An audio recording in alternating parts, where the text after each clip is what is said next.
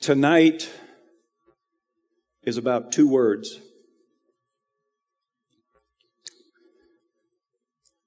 Two words that have impacted millions ever since they were first uttered almost 2,000 years ago.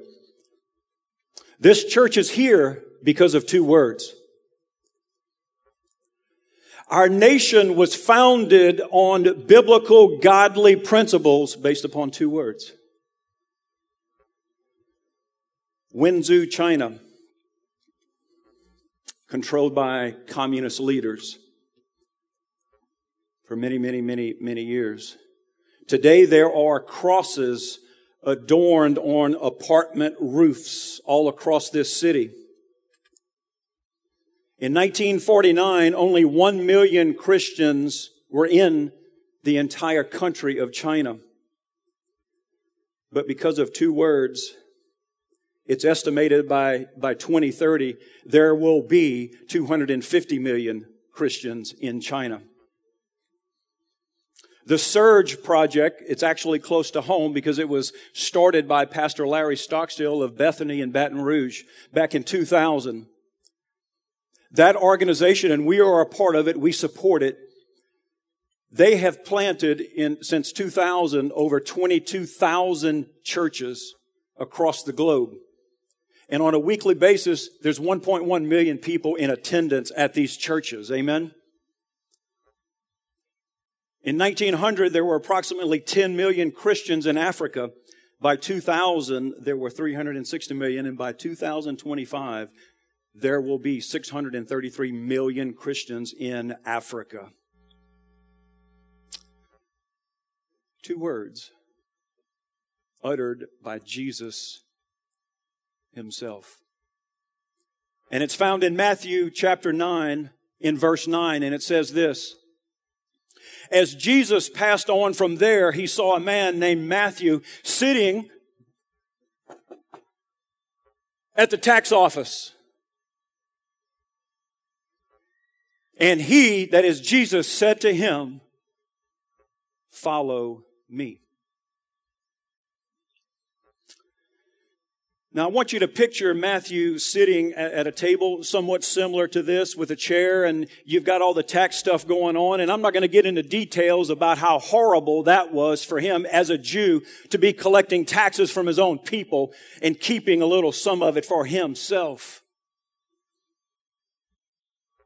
But Jesus one day walks up to him out of the clear blue and says, Follow me. Before we see Matthew's response, I purposely didn't put it up there for you. You have to understand that he was faced with a huge decision. How many have ever had major decisions? Let me see your hands. Come on. Big decisions to make. They can be very brutal. They can be very tough. Do we go this way? Do we go that way? In fact, a lot of people make a quick decision and not even give it much thought. Prime example, several years ago, I wasn't on staff very long, but I received a phone call from a gentleman. He said, Rob, he says, uh, I'm going to get married. I'd like to get married to this lady that I met on the internet. She lives several hours away. We've only known each other for just a couple months. We would like to get married.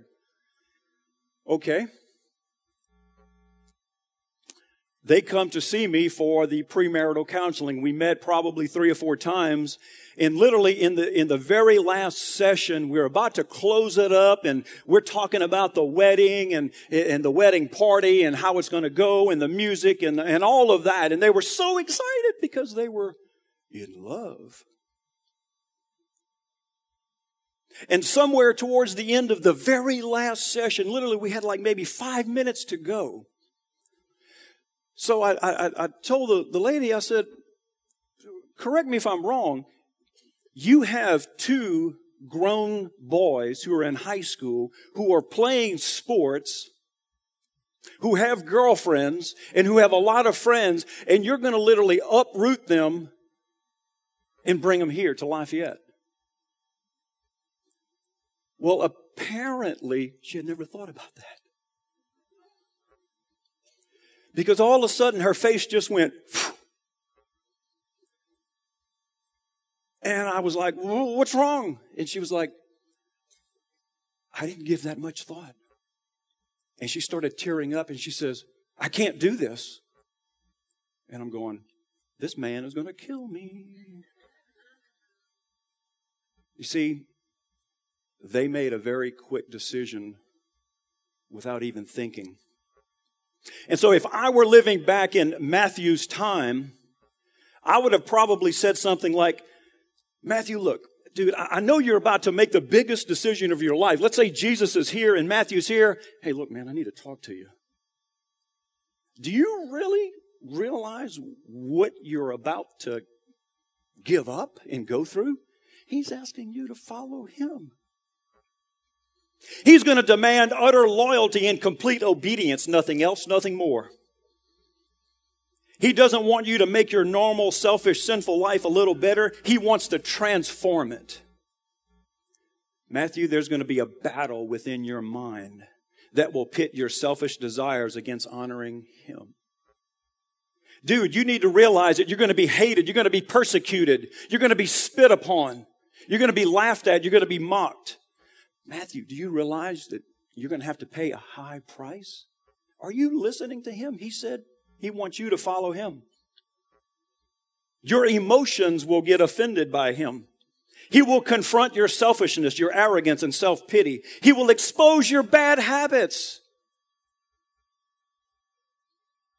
He will want you to lie down on his ironing board so he can wrinkle out all the issues.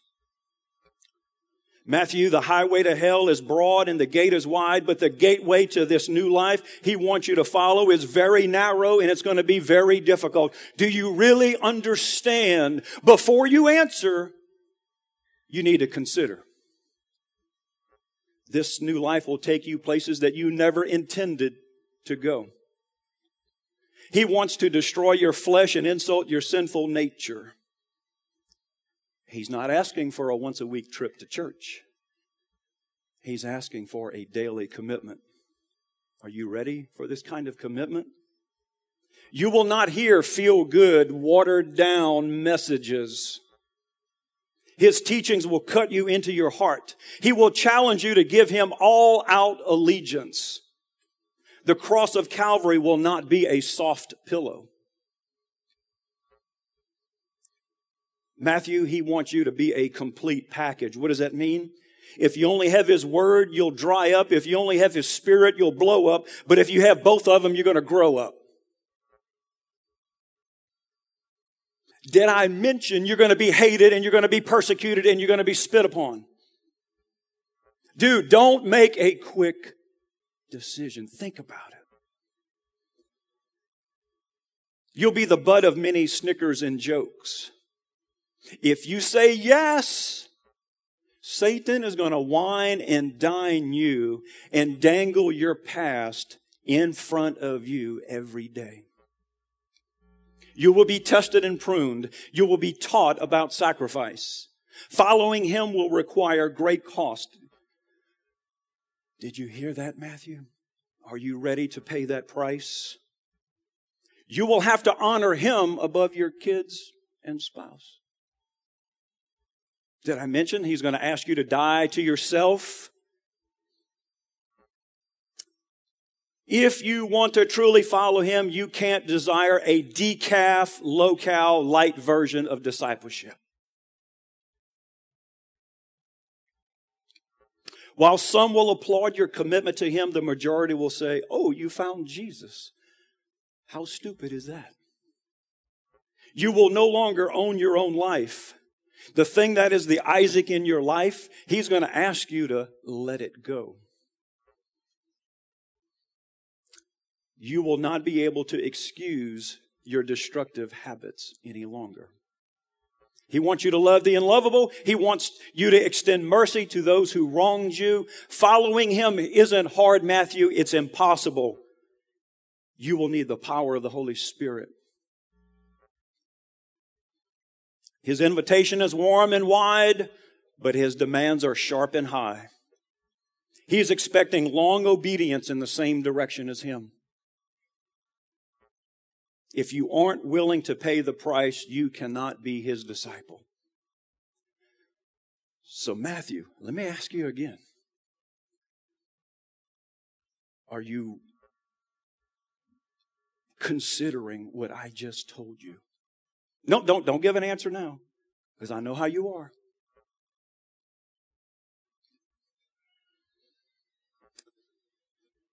The rest of the verse shows this. So he arose and followed him.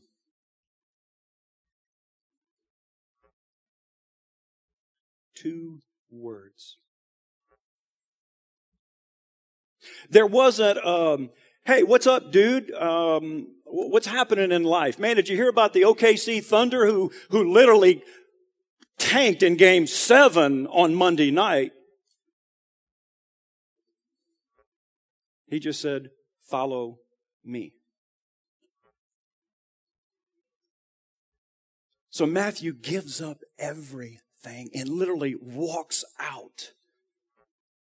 Do you think maybe he was fed up with his job? Could be. Maybe he needed a career change. I do not know. But with absolute no hesitation or delay, he got up. And so tonight, I want you to sit in that chair and picture Jesus walking up to you. Not asking, Will you follow me? but a direct command follow me. So, what will you do? Well, let me just let you know that with, uh, with many Christians, they have great intentions. They walk down the aisle, they give their life to the Lord, but it, it just seems like they have great intentions, but they don't understand the high cost it is to follow Him. Oh, they love him to pieces. They raise their hands. They say, Amen, Brother Todd. And if you were here Sunday at the first service, when he said stand up, there were several people that stood up and he wasn't even asking them to stand up at the end of service. How many of you were here for that? Wasn't that awesome and funny at the same time? Oh, they will come to service. They will attend Bible group or Bible study. But many are not willing. Why? I wonder why. Could it be that maybe they are afraid? Maybe they're not willing to walk that narrow gate. Maybe they're willing not to pay the price.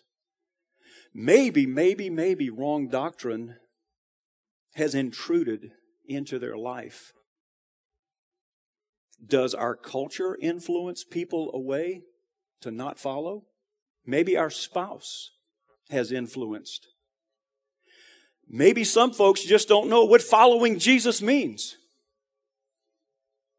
Well, I want to give you tonight um, a, a real brief summary, and then we're going to actually get to the meat of the service. But there are three gentlemen who really didn't know what following Jesus was, and we're going to go through it very quickly.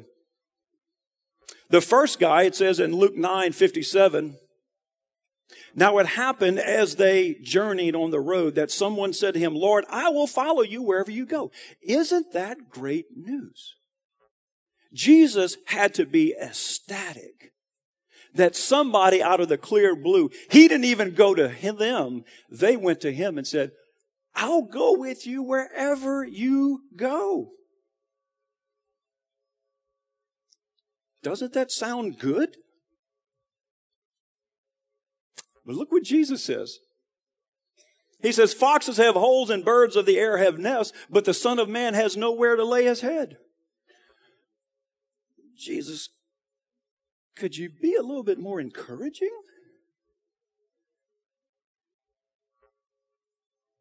Hmm. He didn't say, well, you know what? That's, that's great news. That is wonderful. I'm so glad that you're on board with me. No, what was happening is this first guy was trying to make God or Jesus to be his comfortable God. But Jesus, in his eloquent way basically says, look, I'm not some nice middle class American Jesus that says okay to materialism and a little bit of devotion.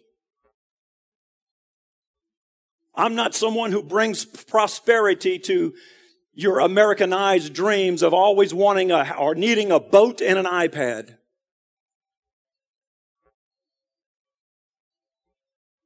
Listen, following Jesus is going to be uncomfortable.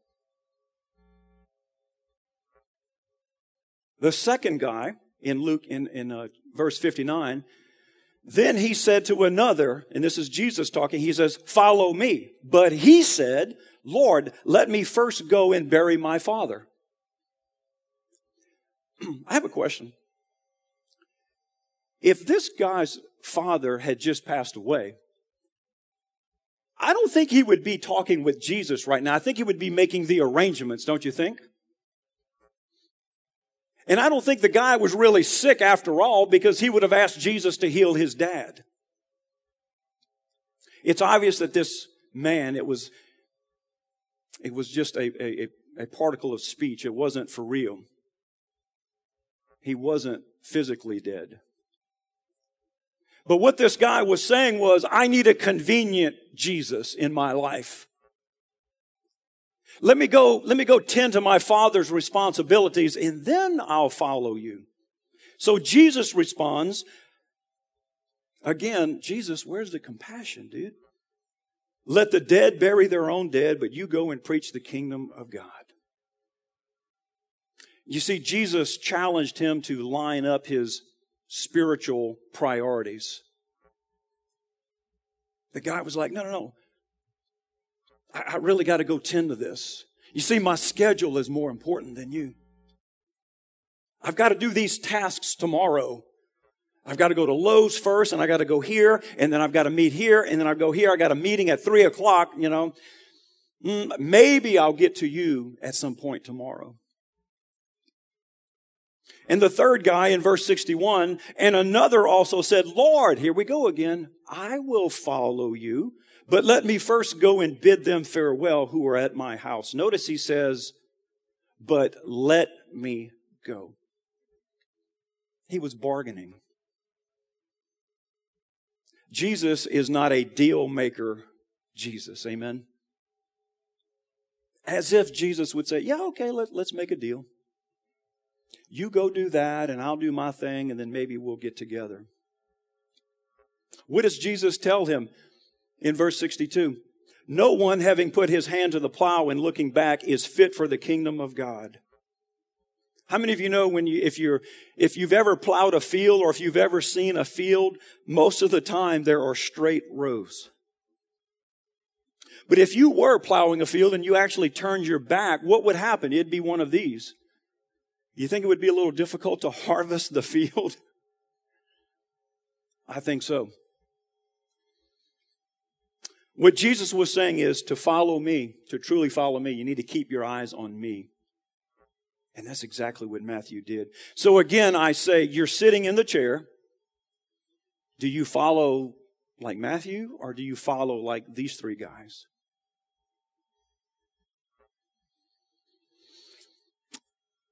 Jesus is very serious about us following him.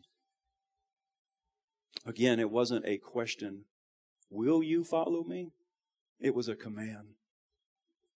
And here's the good news, folks. It's not just for the disciples. It is for us.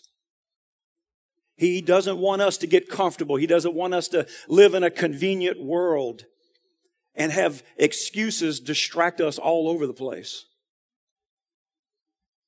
But honestly, the majority of Christians are, are, they're Bible believing Christians, but they really don't know what it means to follow Jesus. They don't know how, they don't know who, they don't know why, they, they just, they, they can't put all the pieces together. Now, you may be hearing and just seeing and read what Jesus said to these guys and go, man, Jesus is very demanding. Yes, he is. Man, he's kind of little tough on those guys. Yes, he is. You may say, what right does he have talking to those guys in that kind of language? Well, let me tell you, dear friend, that Jesus is the King of the Jews who laid down his life for you and for me. In fact, the Bible says, for the joy that was set before him, he endured the cross. Did you know that he endured the cross for you and me? And while he was hanging on the cross in so much pain that they, the Bible says that they offered him gall, G-A-L-L. And you know what it is? It was a narcotic to numb the pain. And while he stretched out on the cross with the nails in his hand and feet, they offered him the gall to say, here, take this. It'll, it'll take the edge off. He said, no. For he endured your pain on that day and is still enduring the pain for you each and every day. He is the creator of the universe, the head of the church. He's the king of the kings, lord of lords. He is the alpha and omega, the first and the last. He holds the keys of death and Hades. He's the conqueror and the overcomer. He is the lamb of God, the risen from the dead. He is the brighting morning star. His name is higher than any other name.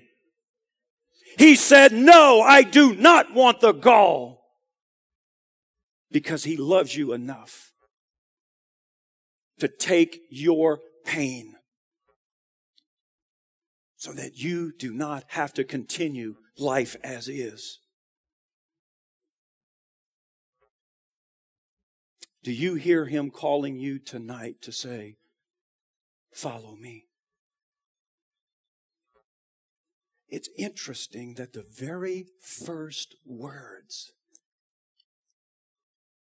that Matthew heard from him or follow me.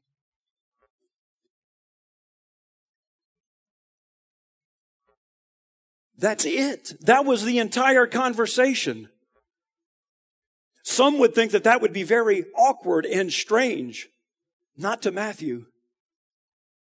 He got up. He probably flipped the table over in the chair and said, where are we going, Jesus? I'm on your side.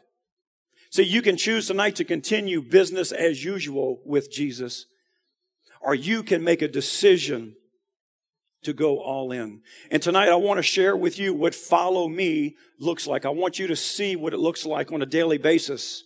Whether you've been saved for many, many years or whether maybe you've recently been saved. There are three practical things that you can do every single day that says, I am following you.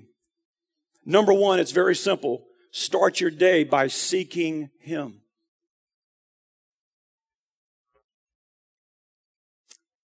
that seems so Christianese, seek Him, don't you think? We hear it all the time. Seek the Lord, seek the Lord, seek the Lord. And in our mind, it's, okay, I'm going to sit down this morning and I'm going to hear an audible voice. Let me tell you, I've never heard an audible voice. But what I have heard is by maybe reading His Word, I've gotten a spiritual nugget. And to understand what's seeking Him, you've got to understand the, some characteristics of God. Number one, in Psalm 119, it says, you are good and do good. This is about God. David says, you are good. We serve a good God, folks. Amen. He's a good God and He doesn't hold anything back.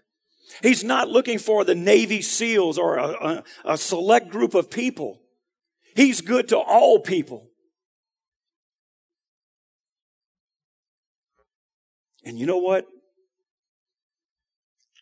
God designed you and detailed you like He wanted.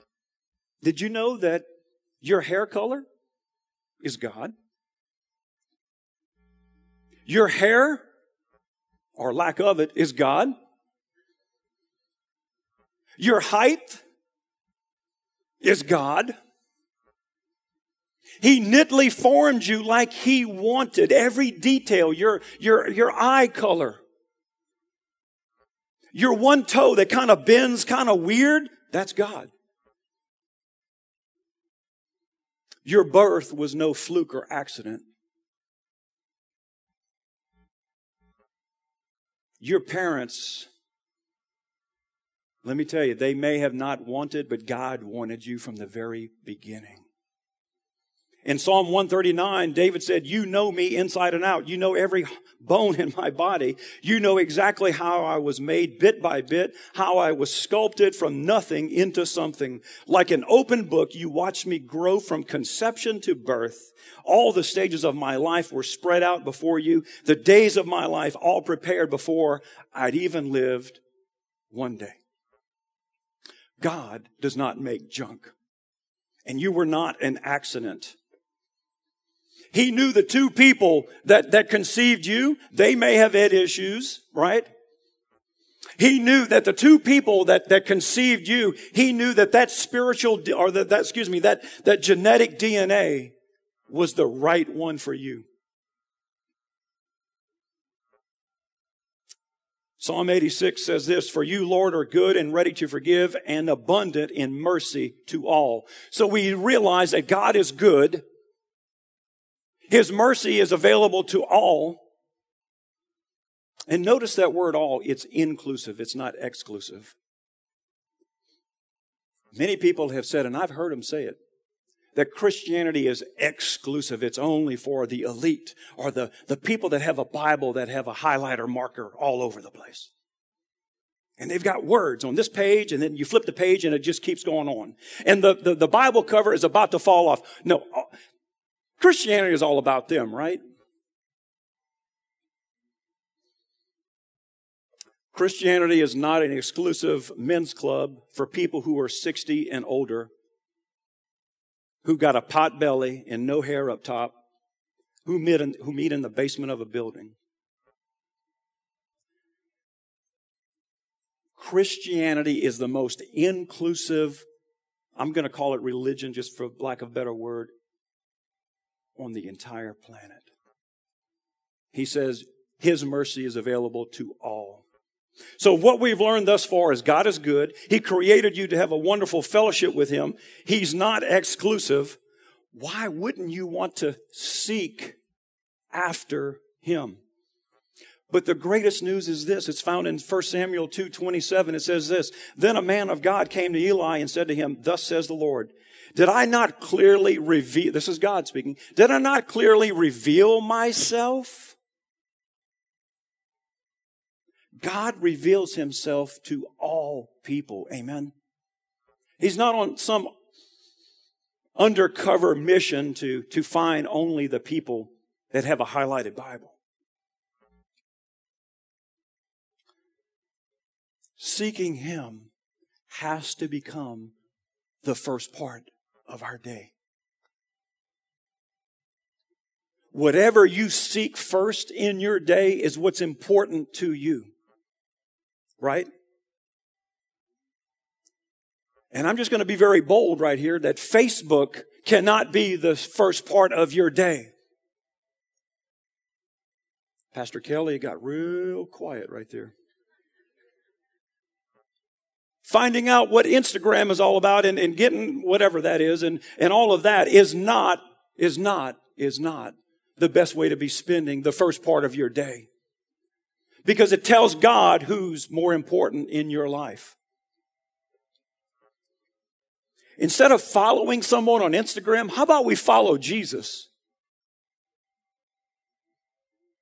Instead of liking that comment on Facebook, why don't we like his book?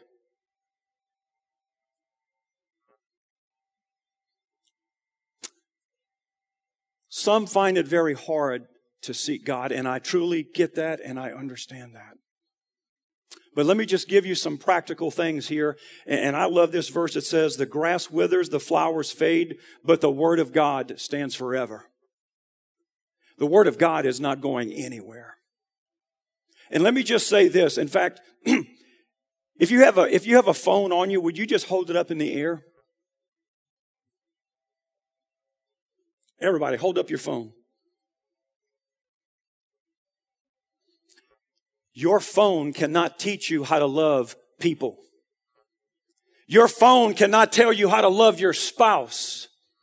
Your phone cannot tell you what it's like to have a relationship with Jesus Christ.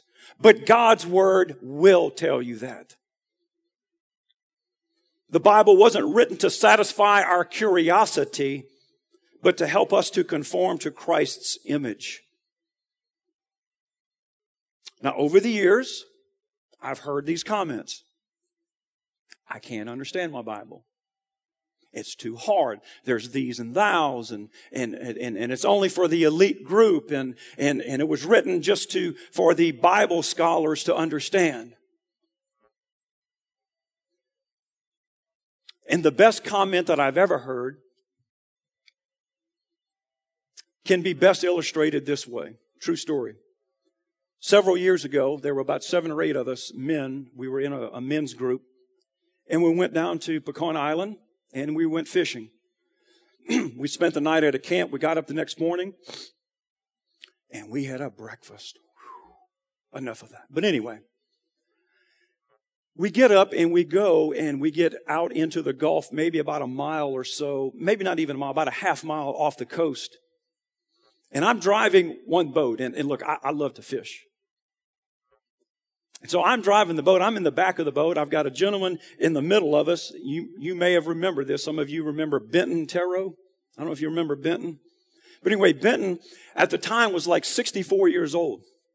He went to be with the Lord, but he's in the middle of the boat and I've got another guy in the front.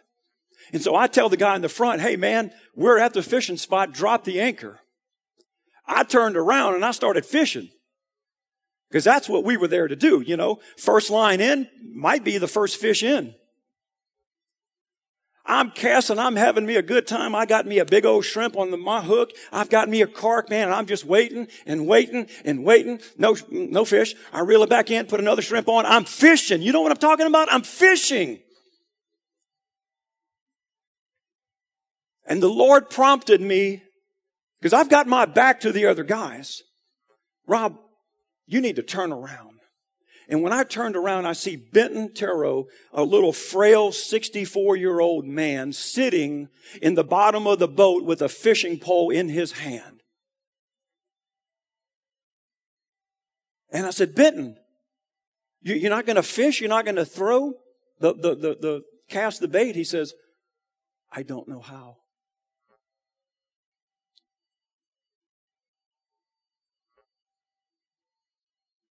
When I say conviction, came upon me.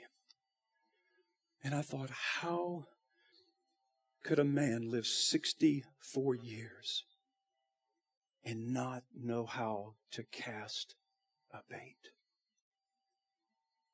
And I said, Benton, you mean your dad never? He says, My dad never showed me how.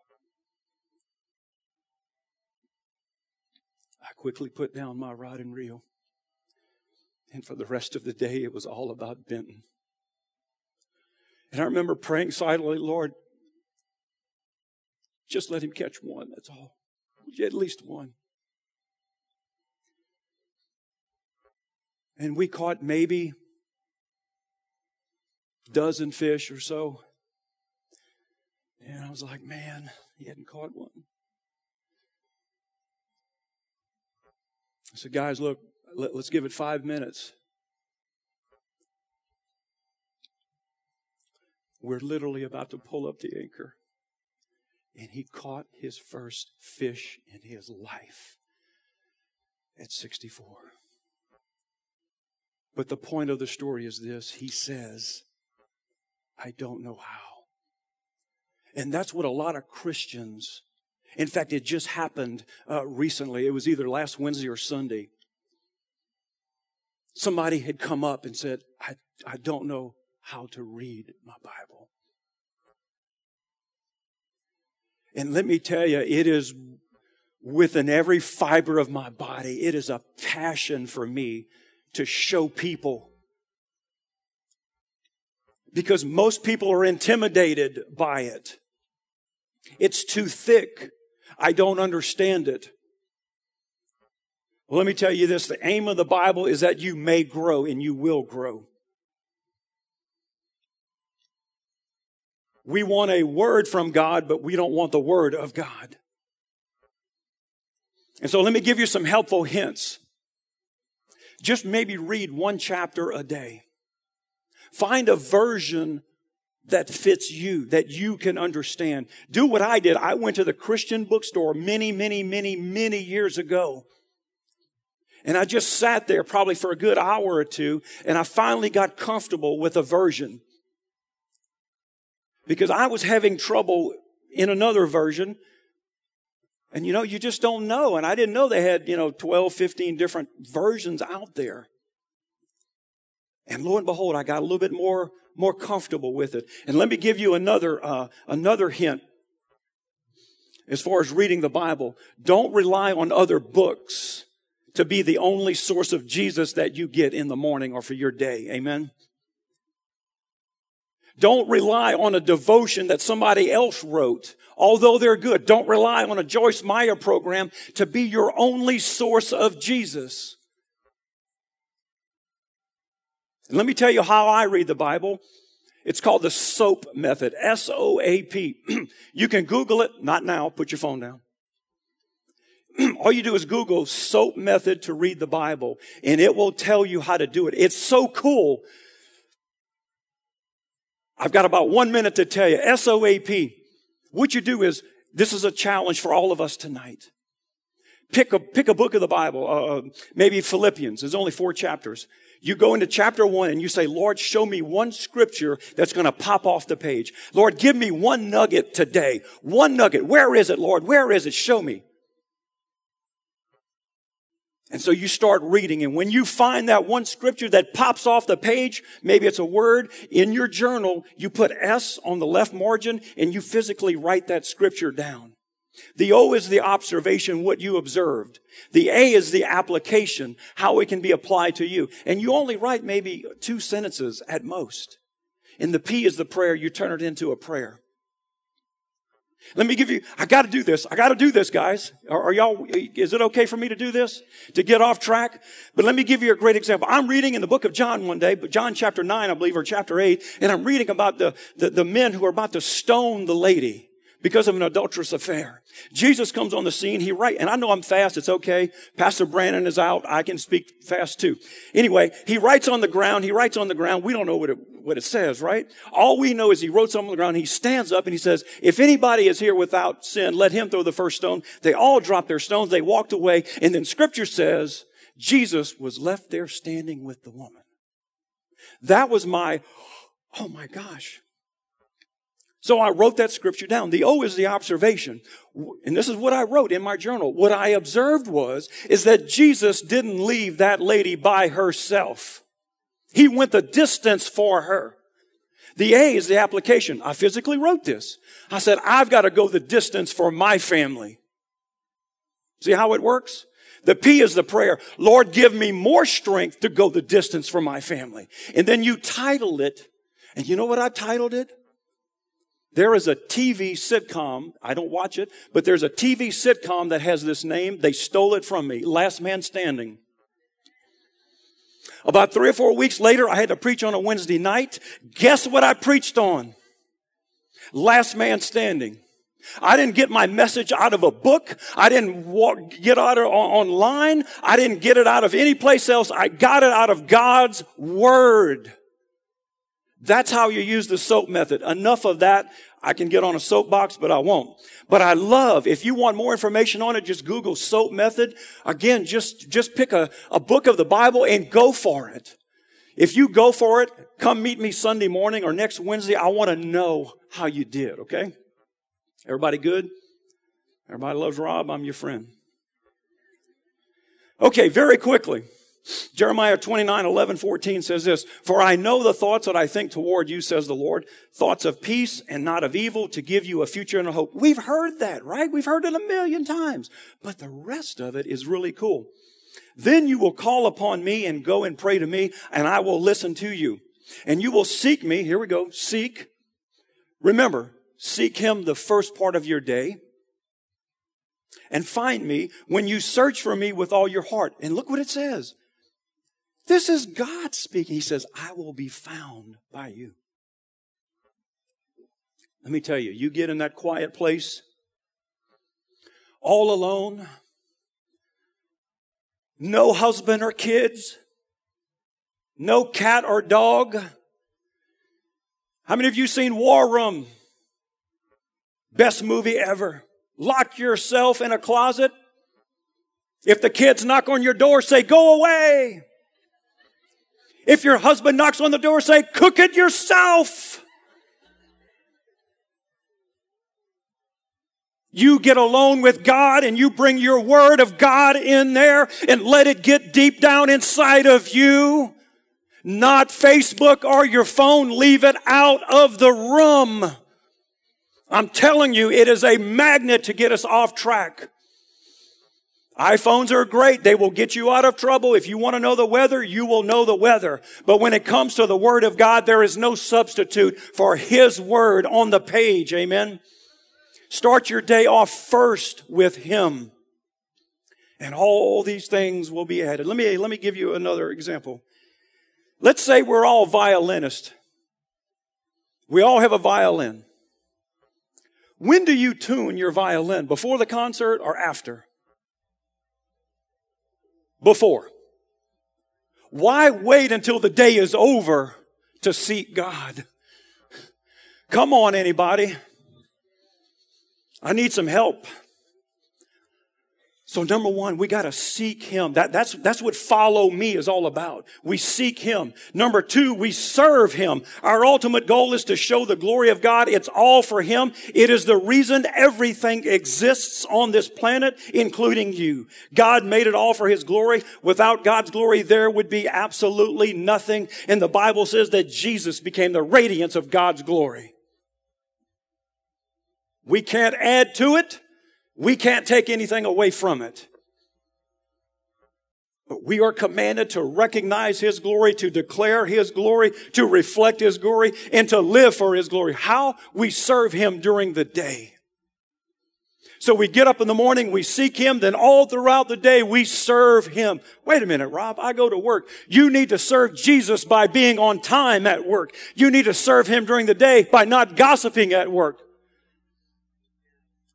You need to be serving Jesus and being the example. You want people to see Jesus in all that you do and not just do it here on Wednesday and Sunday and I'm meddling right here and that's okay. Because people need to see Jesus in every one of us.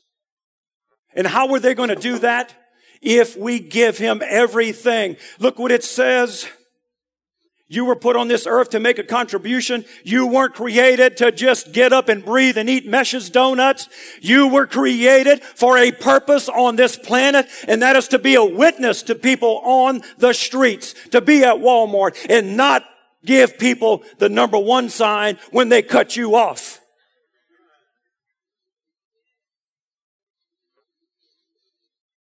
Jeremiah 1 5 says this, before I made you in the mother's womb, I chose you. Before you were born, I set you apart for a special work.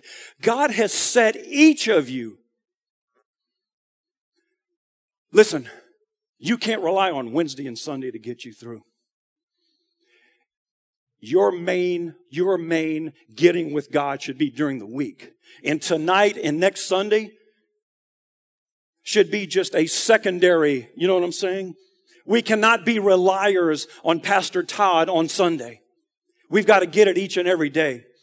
Listen, He redeemed you for His holy work, a special assignment. You were placed here to help Jesus be an ambassador to people out there. We gotta be, we've gotta be an example, not only in our home and, in, and, and maybe where we live, but in our workplace as well. And that goes without saying here at the church.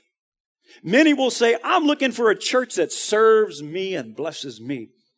Why not say, I'm looking for a place to serve and be a blessing? By the way, my name's Rob and I'm in charge of ushers.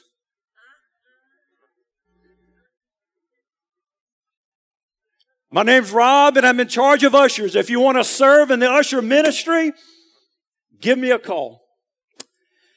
Enough of that. Matthew 20, 28 says, where do we get this serving from? What's the example? Just as the Son of Man did not come to be served, but to serve. That's our example. Psalm 102 says, serve the Lord with gladness and singing in his presence. Listen, you don't have to have an acapella or an acapulco voice or whatever they call that thing. So to start your day, start off with seeking Him, getting in His Word, have that prayer time, get the kids away, get the dog away, get the husband away.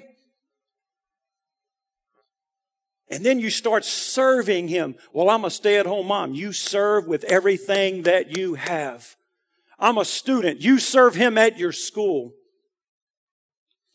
And at the close of the day, you thank Him. Daniel 2 23 says this I thank you and praise you, O God of my fathers. You've given me wisdom and might and have now made known to me what we asked of you, for you have made known to us the king's demand. There is nothing like receiving heartfelt praise from somebody, isn't it? Isn't it cool to get that praise from maybe a coworker, maybe a spouse, maybe a child? Mom, I love you. You're the coolest. God loves it too. Oh, He smiles when we express our adoration to Him and we exalt His name. Because of Jesus' sacrifice, we don't have to sacrifice with animals anymore. Instead, we are told to offer God our praise.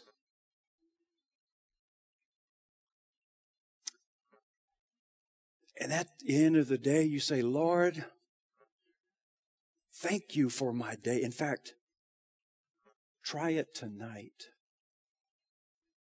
Then tomorrow you start it all over again. Remember, seek, serve, and thank. Say that with me. Seek, serve, thank. SST. It's real simple.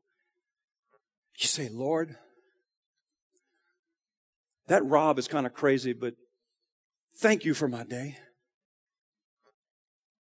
Lord, I, I thank you for maybe my job. I thank you for my teachers at school.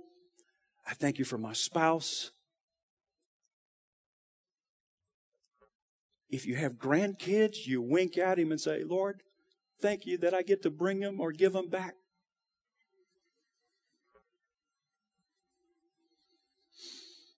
Psalm 68, verse 3 and 4, we're going to kind of end it up here. But let the godly rejoice.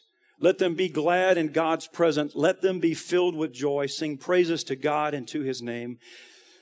Sing very, very quiet so that nobody hears. Keep it to yourself. Sing loud praises to him who rides the clouds. His name is the Lord. Rejoice in his presence. Listen. Don't worry about singing out of key. Amen. I sing in the key of H and S, HS, Holy Spirit. Because when I raise my voice to God, it sounds like an angelic voice. To you, it may sound like a clanging cymbal. But to God, it is music to his ears.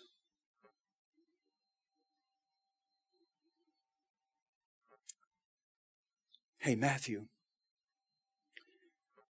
if you're willing to take his hand, he promises to unleash in you the awesome power that created the universe and raised Jesus from the tomb.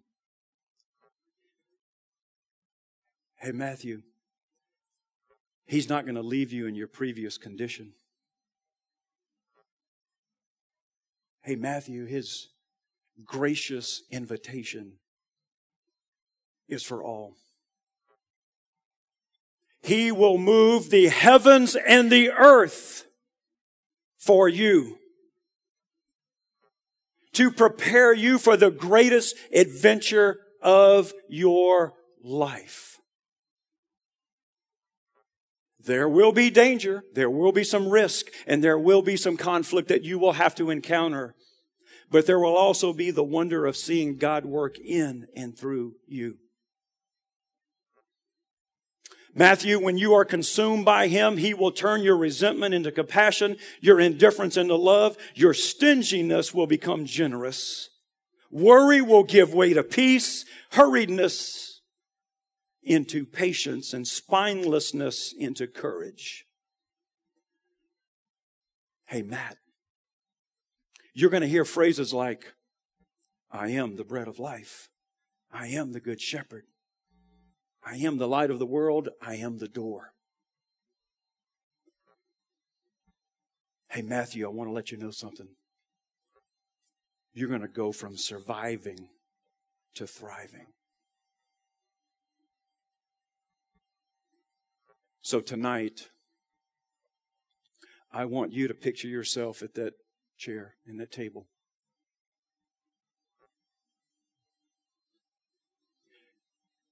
And Jesus walks up very quietly and just says, Follow me.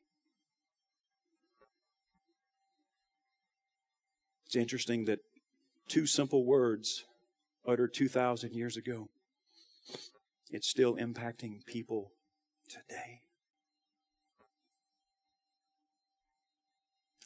If you wouldn't mind, please stand.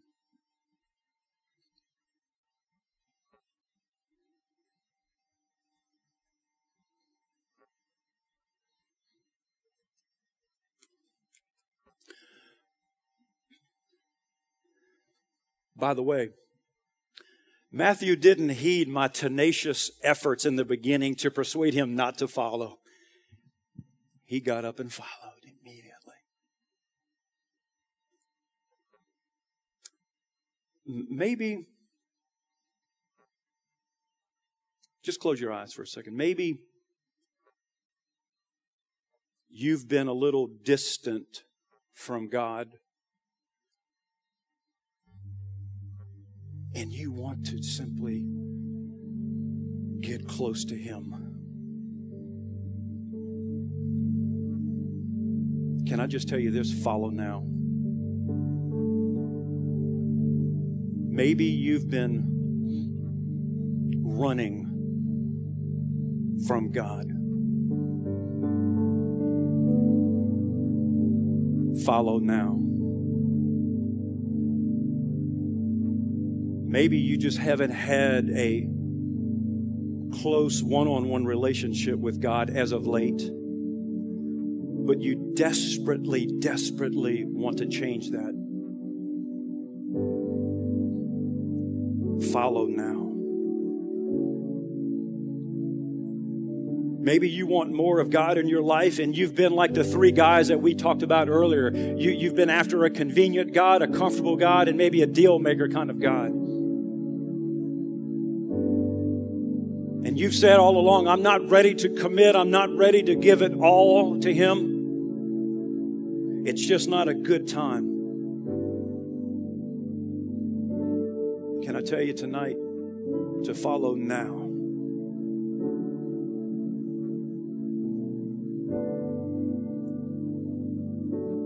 Maybe you say, Rob, I've never given my life over to Jesus. I've never committed, I've never accepted His salvation. Can I just tell you to follow now? Maybe you've been struggling as of late. Maybe there's just been a circumstance that has literally sidetracked you. It has sidelined you away from the Master. Let me see by a show of hands if any of what I've just described fits you. Just raise your hands up high. Come on, let me let me see. There are hands all over the auditorium. You say, Rob, I have been struggling. It has been a literally a a roadblock in my spiritual life. Maybe you've been spiritually dry. I want you to come down to the altar right now because I want to lay hands on you. If you fit any of those categories, I want to lay hands on you very quickly. I don't need any altar workers. You might be an altar worker and you need hands laid on you. Tonight is your night because God is calling you right now and saying He's leaning over to each one of you and He says, Follow me. I applaud each one of you because it is a bold step. Maybe you've been thought of as a castaway or you, you haven't felt like you've even fit in and, and, and you've just been distant from God. Well, I just want to lay hands on each one of you. It's going to be very quick, but I believe that God wants to do a miracle in you tonight. Doug, if you could put up Matthew 9 9 again, because we need to read this and we need to get it deep down inside of us, both, both sentences. It says, As Jesus passed on from there, he saw a man named Matthew sitting at the tax office. And I'm going to just represent you. You're sitting here, and Jesus walks up and he just looks down and he just whispers and he says, Follow me. This may be the first time you've ever committed to anything like this. God sees your heart, He understands where you are. Maybe you feel all alone in your spiritual walk.